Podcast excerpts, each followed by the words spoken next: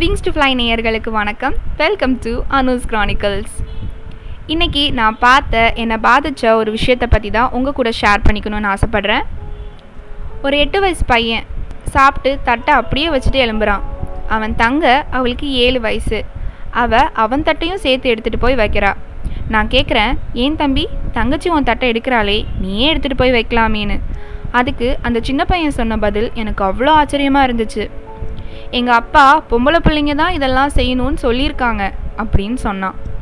இது இந்த வீட்டில் மட்டும் இல்லைங்க இன்னும் பல வீடுகளில் இருக்குது அம்மா அக்கா தங்கச்சி இப்படி யாராக இருந்தாலும் அந்த வீட்டு ஆண்களுக்கு தேவையான எல்லா வேலைகளையும் மன்னிக்கணும்.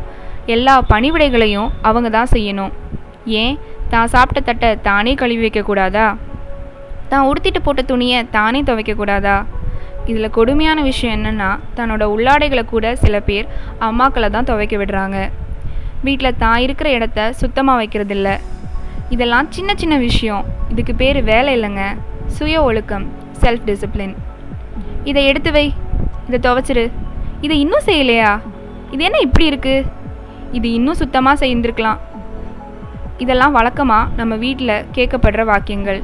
இதை யார் அதிகமாக பயன்படுத்துகிறாங்கன்னு யோசிங்க. பழங்காலத்தை போல் வீட்டு வேலைகளை மட்டும் இப்போ பெண்கள் செய்கிறதில்ல படிக்கிறாங்க வேலைக்கு போகிறாங்க ஆனால் ஆண்களுக்கு சேவை செய்கிற இந்த போக்கு மட்டும் பெரிய அளவில் மாறவே இல்லை. இது ஒவ்வொரு வீட்டில் இருக்கிற ஆண் குழந்தைங்களை ஒழுங்காக பொறுப்பாக வளர்க்குறதால மாற்றலாம் அப்படி நாம் செய்யாமல் விட்டால் அவன் தனக்கு அடிமையாக ஒரு மனைவியை தேடுவான். சமூகத்தில் ஒரு ஆணாதிக்கவாதியாக மாறுவான்.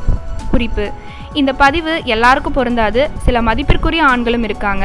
அதுக்கு உதாரணமாக என்னோட தாத்தாவை சொல்கிறேன் அவர் சாகிற வரைக்கும் அவர் சாப்பிட்ட தட்டை அவரே தான் சுத்தம் செய்வார்.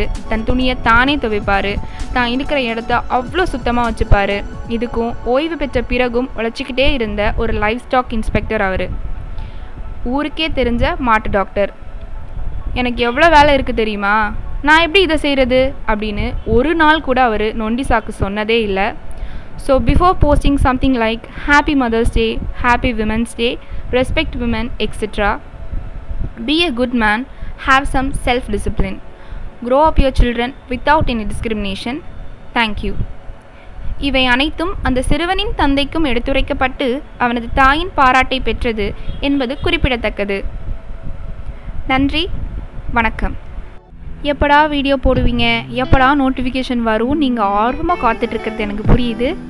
நம்ம அணுவோட க்ரானிக்கல்ஸ் எல்லா வெனஸ்டேவும் ஈவினிங் ஃபைவ் தேர்ட்டிக்கு ஷார்ப்பாக வந்துடும். எவ்ரி ஆல்டர்னேட்டிவ் ஃப்ரைடேஸில் டேல்ஸ் ஆஃப் திலகா உங்களுக்காக வந்துக்கிட்டே இருக்குது எதுக்கு இந்த இங்கிலீஷ் vlogs அப்படின்னு நீங்கள் கேட்கலாம். ஏன்னா நமக்கு நிறைய foreign subscribers other state subscribers இருக்காங்க இல்லையா? அவங்களுக்காக தான் இந்த இங்கிலீஷ் சப்டைட்டில்ஸ் எவ்ரி சண்டே நம்ம அட்மின் அவரோட பைக் எடுத்துகிட்டு ஊர் ஊராக சுற்றி உங்களுக்காகவே எக்ஸ்க்ளூசிவாக புது புது ட்ராவல் vlogs போட்டுட்ருக்காரு. அதையும் மிஸ் பண்ணாமல் பாருங்கள் ஒன்லி ஆன் நம்ம விங்ஸ் டு ஃப்ளை சேனல்